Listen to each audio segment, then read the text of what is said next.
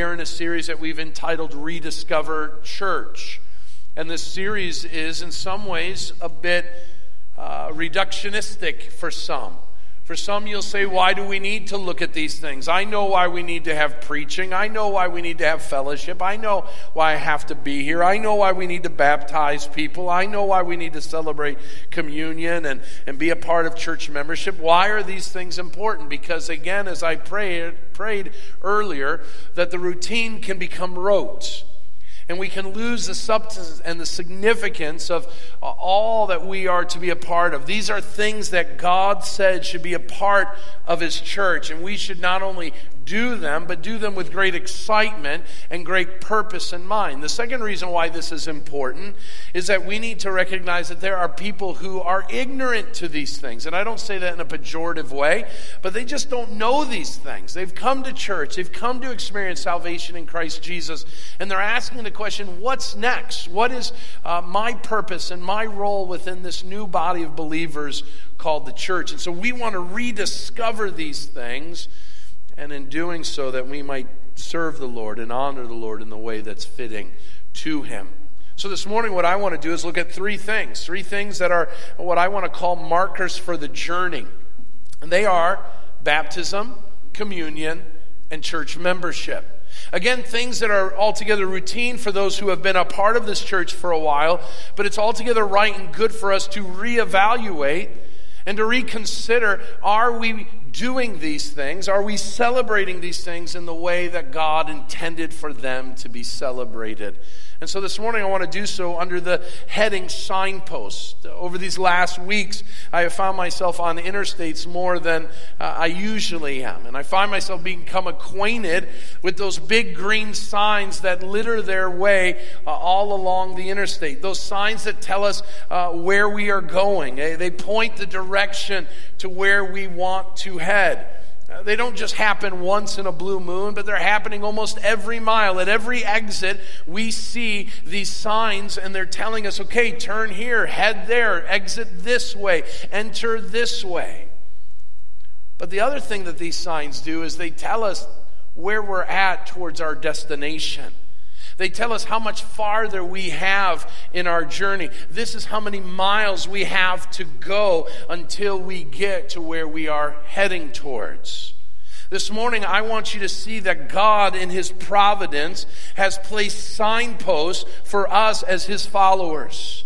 Signposts for our journey.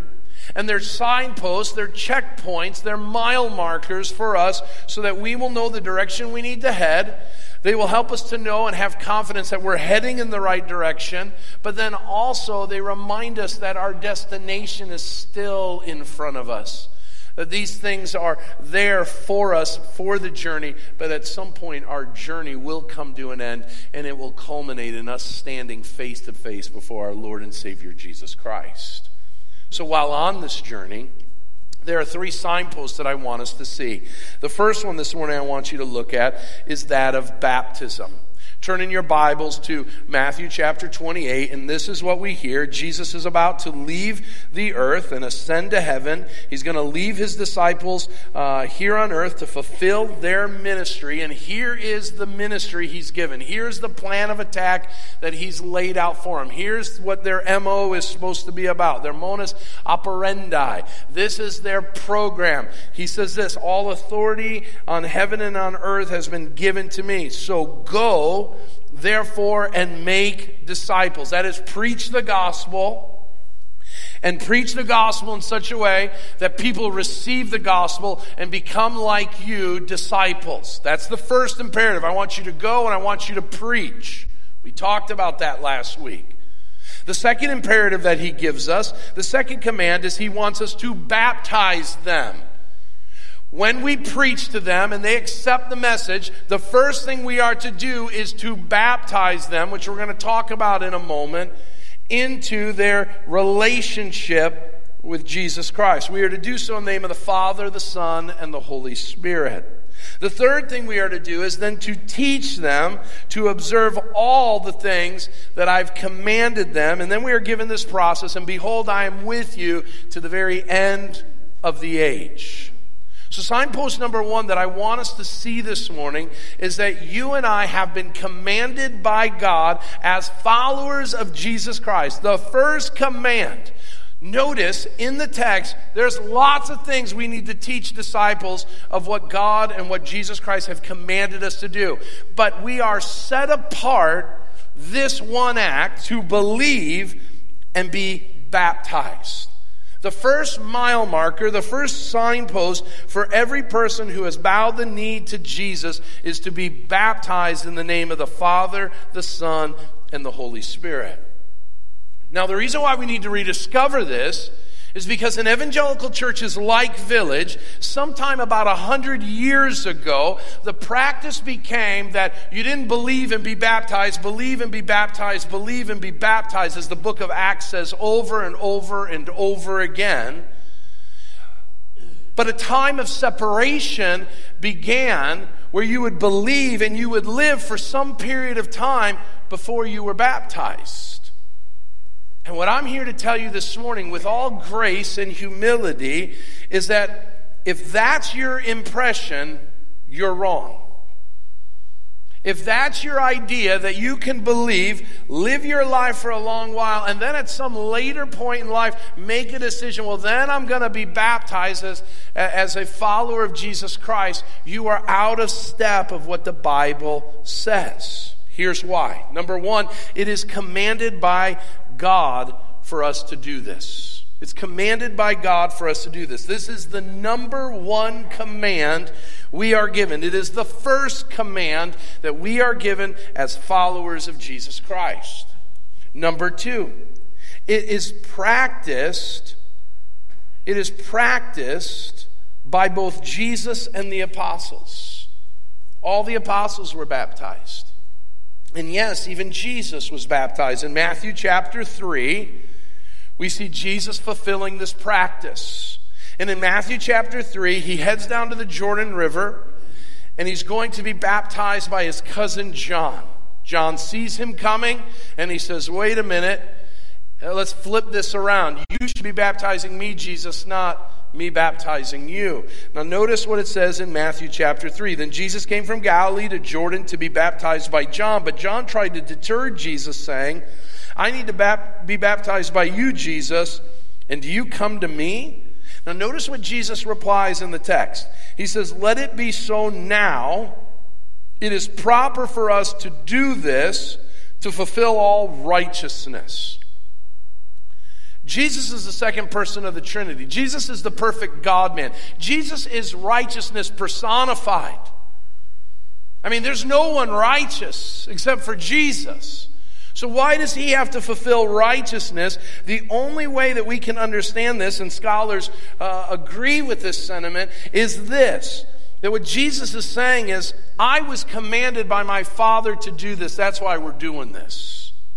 I had been given marching orders that I was to come to earth, put on flesh, make my dwelling here, and I was to do some things, of which would culminate in me going to the cross. I was to preach, I was to do miracles, I was to do other signs and wonders, I was to come and redeem man to myself. And in his to do list was that he was to be baptized. And he says, I am fulfilling, I'm doing what I was told to do. Now let's stop for a moment and we let's eh, eh, reconsider or rediscover our relationship with Jesus Christ. We bowed the knee to Jesus Christ. What you're not going to hear me say is that you need to be baptized to be saved. You are saved. You bowed the knee to Jesus Christ. You confessed your sins. You trusted by faith and you repented to live differently. And as a result of that, you are saved. And the first of your marching orders is to be baptized. And in your delay, my friends, and I'm speaking to those who are saved, who are not baptized, in your delay, whether knowingly or unknowingly, you are saying to God, I hear your first thing, but it's not that important. I hear your first command, but I'm going to do something else. I want you to consider that you're on a job for the very first time, and you're like, okay, boss, what do I need to do to make sure I have a long tenure at this, at this place, at this facility? And the boss says, this is the one thing. And you say, you know what? What's the other thing? Your boss isn't going to be very happy. Your boss is going to be displeased. And I think, sadly, our Heavenly Father is displeased with some of us because we've said the one first thing that you've laid out for me, I'm not going to do, or I'm going to come up with an excuse, or I'm not going to make an important thing. And so we have, just as every evangelical church does, countless people who aren't baptized who profess to be believers. Now, this was not the practice of the apostles in the book of Acts. If you see the book of Acts, you will see over and over again a person would believe and a person would be baptized. And here's the thing that you need to see there seems to be no time distance between the two. In fact, in Acts chapter 2, if you want to turn there for a moment, in Acts chapter 2, we have the day of Pentecost. This is now 10 days after Jesus has laid forth the Great Commission. In Acts chapter 2, the Spirit of Almighty God falls upon the disciples creates a commotion, a commotion that the people in the street are now aware of. Peter and the disciples go out into the street, and what do they do? They do what they were told to do to preach the gospel. So Peter stands up and he preaches the gospel. And he finishes the preaching of the gospel with this claim, verse 38 Let all the house of Israel therefore know for certain that God made Jesus both Lord and Christ, this Jesus whom you've crucified. Now, when they heard this, that's the people, they were cut to the heart and said to Peter and the rest of the apostles, Brothers, what shall we do? What are we supposed to do when we hear the gospel of Jesus Christ? What's our response? Notice what Peter says to them, verse 38. Repent, that is, confess your sins and believe in Jesus and be baptized, every one of you. See, some of us don't like the connection that's being made there. What it is, is that the next thing you need to do on your journey is that you believe and are baptized. It doesn't say, notice, it doesn't say, repent and be baptized, every one of you who's an extrovert, every one of you who has a good testimony, every one of you who brought some dry clothes. Every one of you whose families are going to be okay with this, every one of you who feel you can speak well uh, with public speaking, it says, repent and be baptized, every one of you. And it says, this is how we go about seeing and fulfilling the forgiveness of our sins and the reception of the Holy Spirit. What saves you? Faith and trust in Jesus Christ. What is the first mile marker for every believer? It is baptism. Now, what makes baptism so important? And we see it, and you can just read through the book of Acts, and, and you will see in the book of Acts how important this is that it was done so quickly. In Acts chapter 8, we've got uh, an Ethiopian eunuch who uh, trusts in Christ and believes in Christ and sees some water and says, I need to be baptized. And they stop the chariot and they go down to the water and he's baptized. In Acts chapter 16, we have two events that take place. Lydia is a woman who is cut to the heart after hearing Paul's message of the gospel and she believes. And it says, before she went home, she was baptized. She didn't have to think about it. She didn't have to uh, assess a time that would be right for her. She didn't even have time to go and tell anybody about her salvation. She was baptized then and there. In Acts chapter 16, a little later on, we've got Paul and Silas in jail in Philippi. An earthquake takes place, and the jailer believes everybody is gone. But Paul and Silas say, We're all here. And he wonders, why would prisoners stay? When they could have left, and uh, Paul says, we're believers in Christ, and he preaches the gospel. And the Philippian jailer in Acts 16:31 says, "What must I do to be saved? How do I get what you've got?" He says, "Believe on the Lord Jesus Christ and you will be saved. You and not just you, but your entire household. Every one of you can receive this salvation." And it says, in the middle of the night, they were baptized. They didn't wait for the next Lord's day. They didn't wait for morning to come. They didn't wait to go get clothes. They did that baptism right then and there. And the reason why is it's important. Well, why is it so important? It's symbolism and it's significance. Let's look at the symbolism. First of all, baptism again doesn't save, but it symbolizes, it pictures what happened in salvation. So let's just speak to this for a moment. A couple things you need to know about baptism. In every reference of baptism in the scriptures, there's a couple truths that I want you to know. Number one, they are all done by people who first profess salvation in Christ Jesus. Nowhere do we explicitly have a child being baptized, an infant being baptized, who hasn't professed first faith and trust in Jesus Christ. That's a tradition that came on uh, hundreds of years after Jesus. And it came for a variety of reasons. And if you want to learn more, come to my Equipping You class tonight. You'll learn a little bit more about it. The second thing that we need to understand is in every, in every um, example of baptism in the New Testament, people went down into a body of water, were placed under the water, and brought out from the water. There wasn't sprinkling. There wasn't just saying words and having a dry baptism. It was the immersion of an individual into water, coming in and out of water. Why? Because the water symbolizes a couple things. First of all, it symbolizes us dying with Christ, going into the tomb with Christ underwater, and coming out raised as Jesus was from the grave. It's a powerful example of that. It's so powerful that the way our church is set up, we want to make sure of it. We've got cameras for you to see that. We're like, we don't want to miss that. We don't want you to see that in, in our expression here because it's hard to see. Well, so and so went under the ground and then came out of the ground.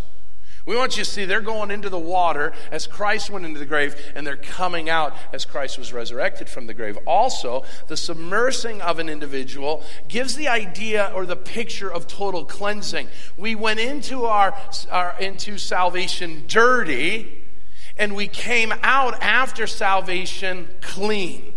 And so it's this picture of the water signifying the immersion of us into Christ, going in dirty and now coming out clean. Now, some of you who are probably a bit offended by this, saying you're getting too close to home. I am a professor of uh, Christ Jesus. I've confessed him as Lord. Why do I need to go through this? I, I don't like being in front of people. I have anxiety. I, I am more introverted. Eh, or, you know what? Listen, I just don't think it's all that important because here's the thing the thief on the cross, he didn't do it. Well, listen to me.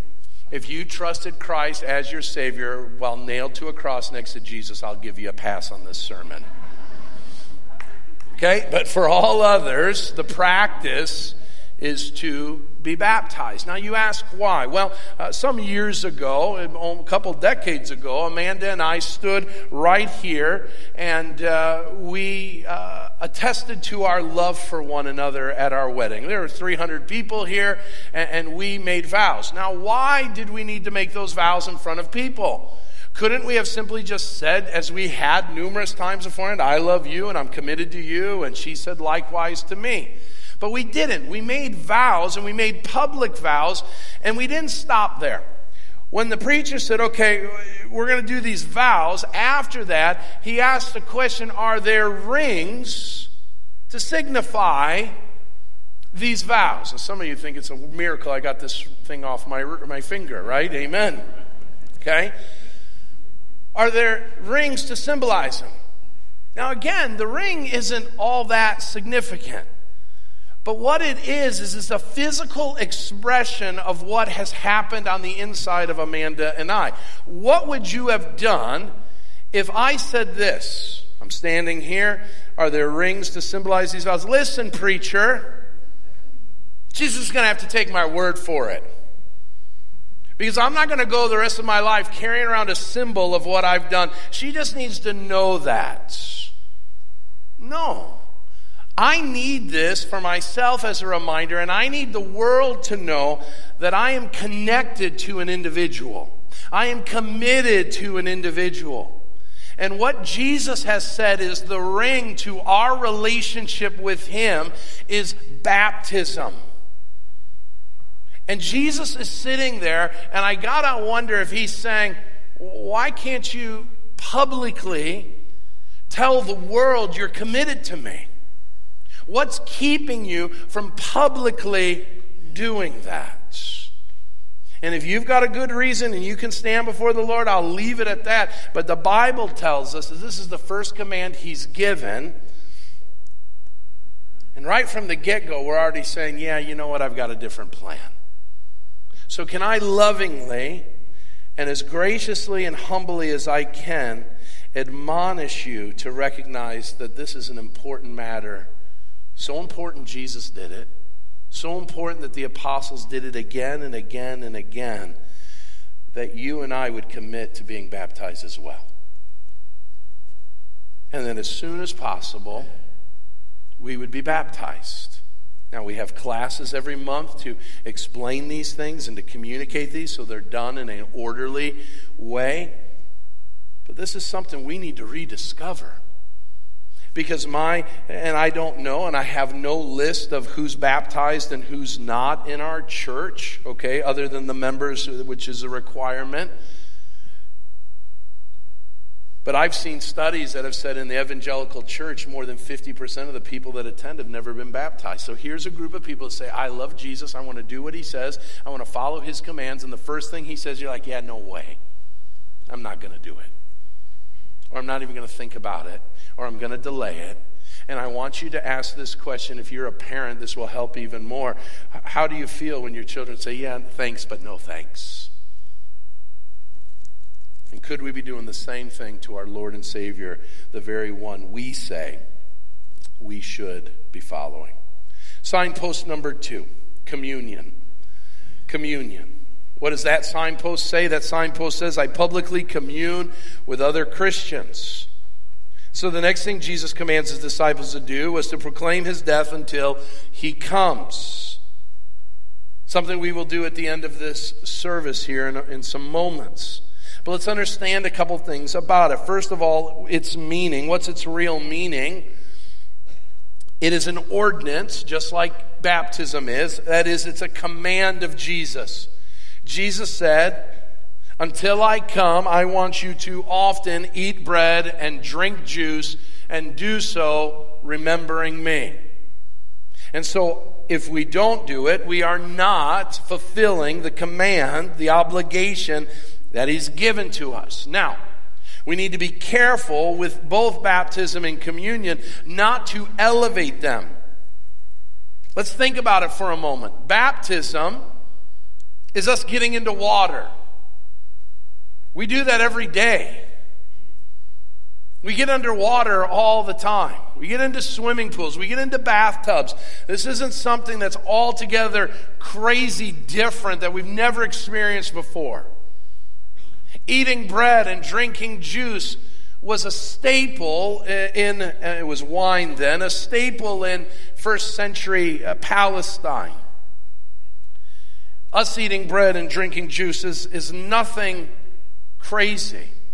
And that can make it all the more, more routine and rote.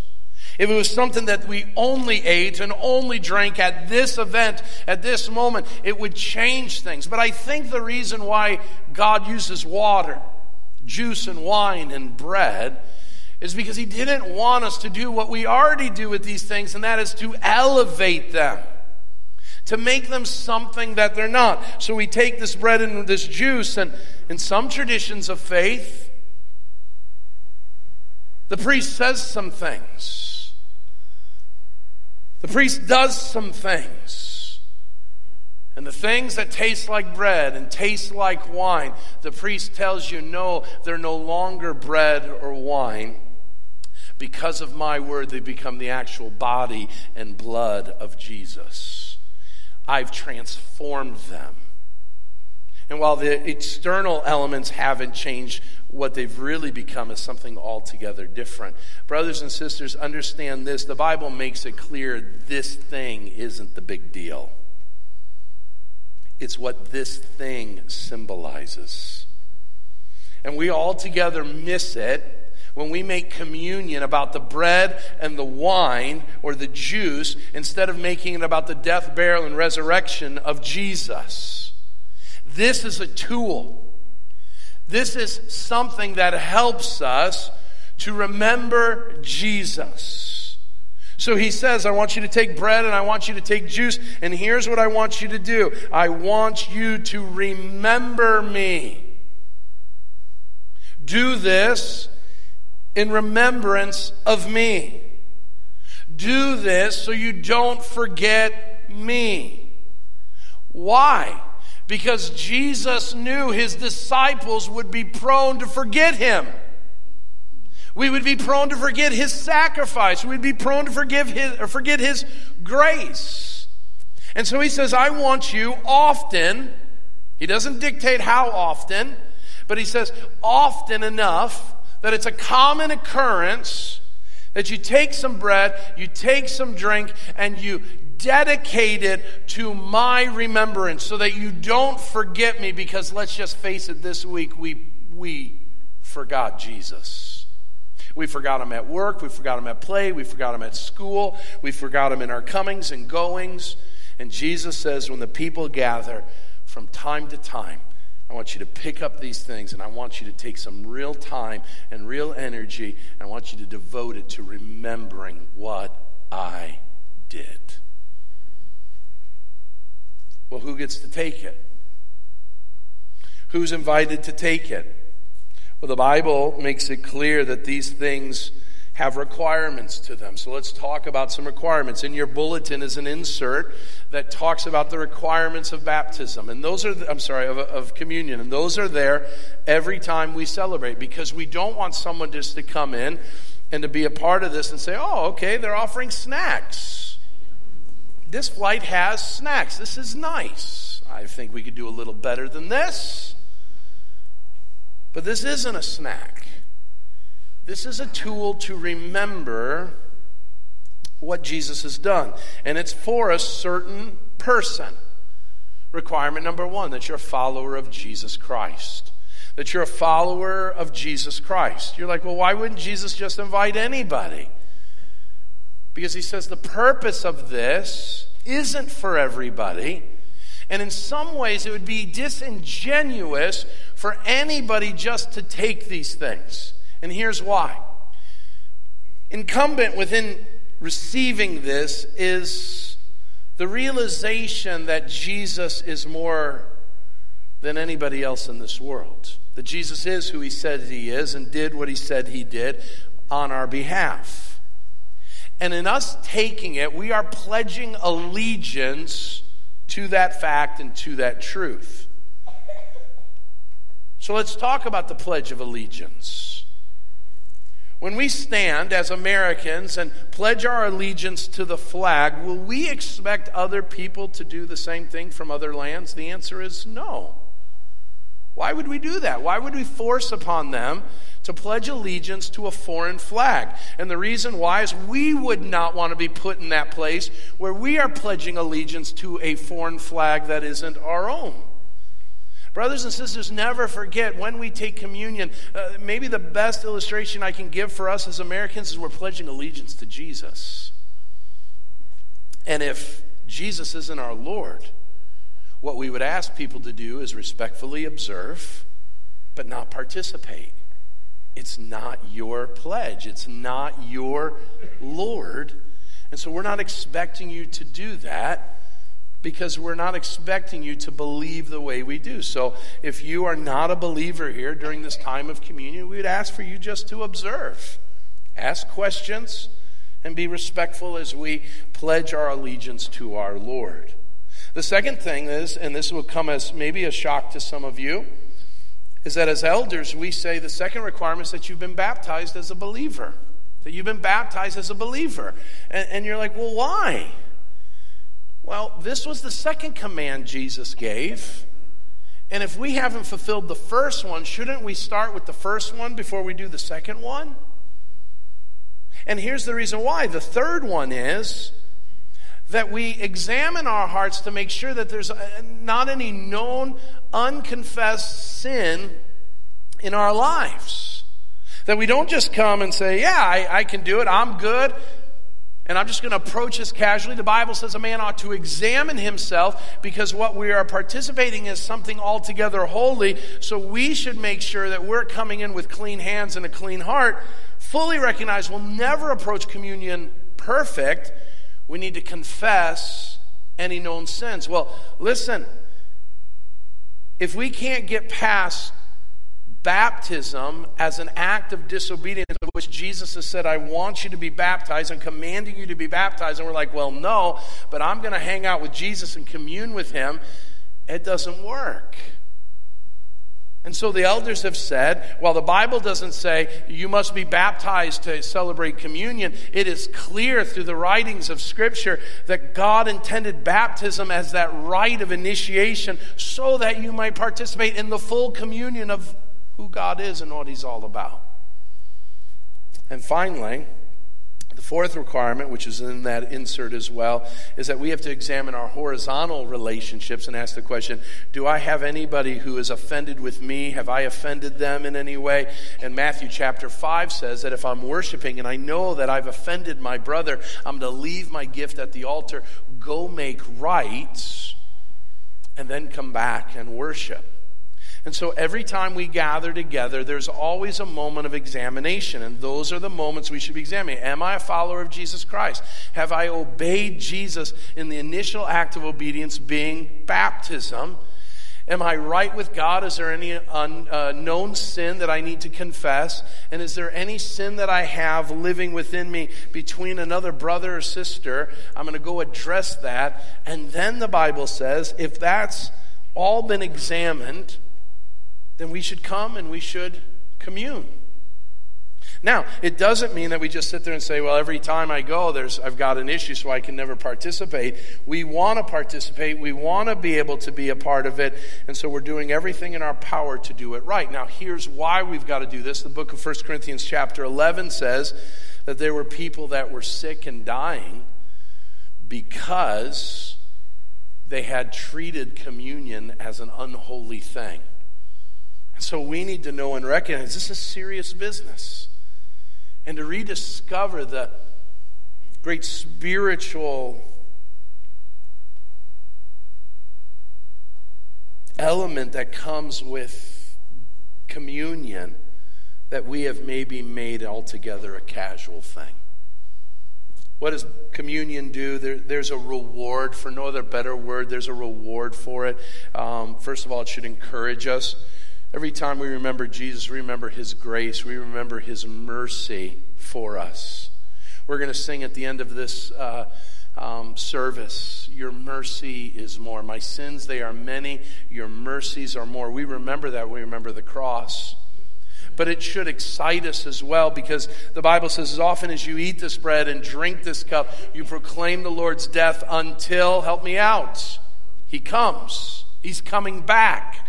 He's coming back to take us to be in a place that He has prepared for us. That should be exciting. So we remember not only what Christ did on the cross, but His promise that He will never leave us or forsake us, and He's coming back to take us to be with Him forever.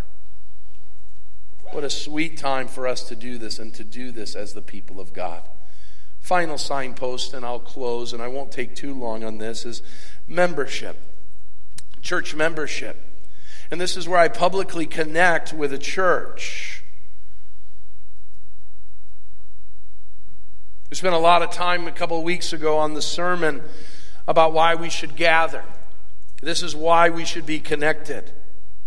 Have you said of this church in a public way, in a significant way, at some point in your life that you have said in the company of other people, I want to be counted among you? I want to identify with you. I want to identify with your pursuits and your purposes. I'm in agreement with your teaching. I'm in agreement with your leaders. I'm in agreement with your mission. I am with you. We are fighting in the same army. We are contending on the same team. Is that how you view your relationship here? Or are you just here to take in a service? God says throughout His Word, membership is critically important. Now, you say, you say, the Bible never says, Thou shalt join and be a member of a church. You're absolutely right. The Bible also doesn't say anything about the word Trinity, but we believe Jesus and God and the Spirit to be three in one. The Bible never talks about Sunday school, but we do that. The Bible doesn't talk about missions agencies, but we do that. Why? Because we cannot fulfill what the Bible says without building structures and things to maintain those and to achieve those. So, what might people say about membership? Some might be reluctant to it. Why would you be reluctant to church membership? Well, number one, you're brand new to the church, and you should be reluctant to joining the church too quickly. So, those who are new to the church, have been here a handful of weeks, maybe a month or two, take some time to get to know us and understand who we are and what we're all about. We're welcoming you. We're glad you're here. But what we would ask is at some point, dig in deeper about who we are and ask the question can I join them? Can I lock arms with them? Number two, you're ignorant to this idea. You're like, I didn't even know there was church membership. I thought I was a member. Well, you're not in the truest sense of the words. Again, we're glad you're here. But we want you to learn more about this. It's time to rediscover church. And so every fourth Sunday of the month during the second service, we have classes that talk about what it means to be a member. We want you to join that. Number three, you might be critical. You might say that it's not mentioned in the Bible. You may come up and say, My faith is private and all of that. So here is my word to you. The Bible gives biblical reasons for church membership. Let's go through them very quickly. The example of the early church. The church seemed to constitute uh, church membership. How so? They added to their number. They added to their number. Again and again, we see that, well, whose number? The church's number. They had a role. They had a, a, a membership. They had someone who said something that said, these people are with us and these people are not. What is that? Was it that they just hung around? Do you think only the people, those 3,000, were there on the day of Pentecost? Were the 3,000 people who got baptized? No, there were lots of people, but there were 3,000 that got added to their number. Also, we see in all of the letters, the church that met here, the church that met here, there was a specified church. How about the existence of church government? The Bible says that churches should have pastors and elders and deacons. How do you get them? Who determines who those people are? How do you go about putting those people into their offices? You got to have something. You got to have something that says it. You know, so let's do this. If you don't, if you're critical of church membership, then I want you to go appoint elders and deacons at the local Jewel over here. I want you to stand in Jewel after church and say, all right, we need to appoint some elders and deacons. So let's get together. Who would like to serve here at Jewel as an elder and deacon? See how that works for you. Church membership says, here are the people. This is the process. And this is how you get to having pastors, elders, and deacons. How about for the pastors, elders, and deacons? Who's in their flock? So you call me one day and you say, Hey, come quickly, Pastor. We've got a critical issue here. And I say, You know what? Call Pastor Jim Nicodem from Christ Community Church. He'll take care of you. He's not my pastor. Uh huh. Uh huh. You believe in church membership. The second you say, Tim, you're my pastor, you believe in church membership. Well, what gives you the right? And can everybody say that? Can I go into everybody's life and everybody's place and say, I'm your pastor? The answer is no. Why? Because at heart, you believe in church membership. You're just not acting it out. You're not being, you're not being uh, thoughtful in your living it out. How about church discipline? Can we just willy nilly just start putting people under church discipline? All right, let's go to the yellow pages. Who can we discipline today? All right. Ted Johnson, come on down. We discipline you. It doesn't work. But the Bible says there are times where we are to bring believers to the church and that we remove them from us. Well, how do you do that if you don't have church membership?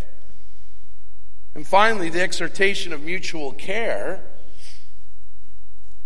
How do you live out the one another commands? To who are you to do that? Is Jesus holding you accountable to love everyone, to bear with one another, to serve one another? So when you get to heaven, when you get to heaven, you're looking forward to well done, good and faithful servant. And Jesus says, Well, hey, but you didn't take care of that person uh, over there in Indiana. That's who I was talking about. You didn't care for them, you didn't minister to them. Church membership says, I'm committing, God, before you and men, that I'm going to minister to this group of people that you've told me to assemble with and not give up assembling together with. So you say critical individual on church, dis, uh, church membership. It's not in the Bible. You're right. It's all over the Bible. It's all over the Bible. And so we want to invite you to connect with a church. And if you can't do that here for any reason, that's okay. Connect somewhere. Connect somewhere.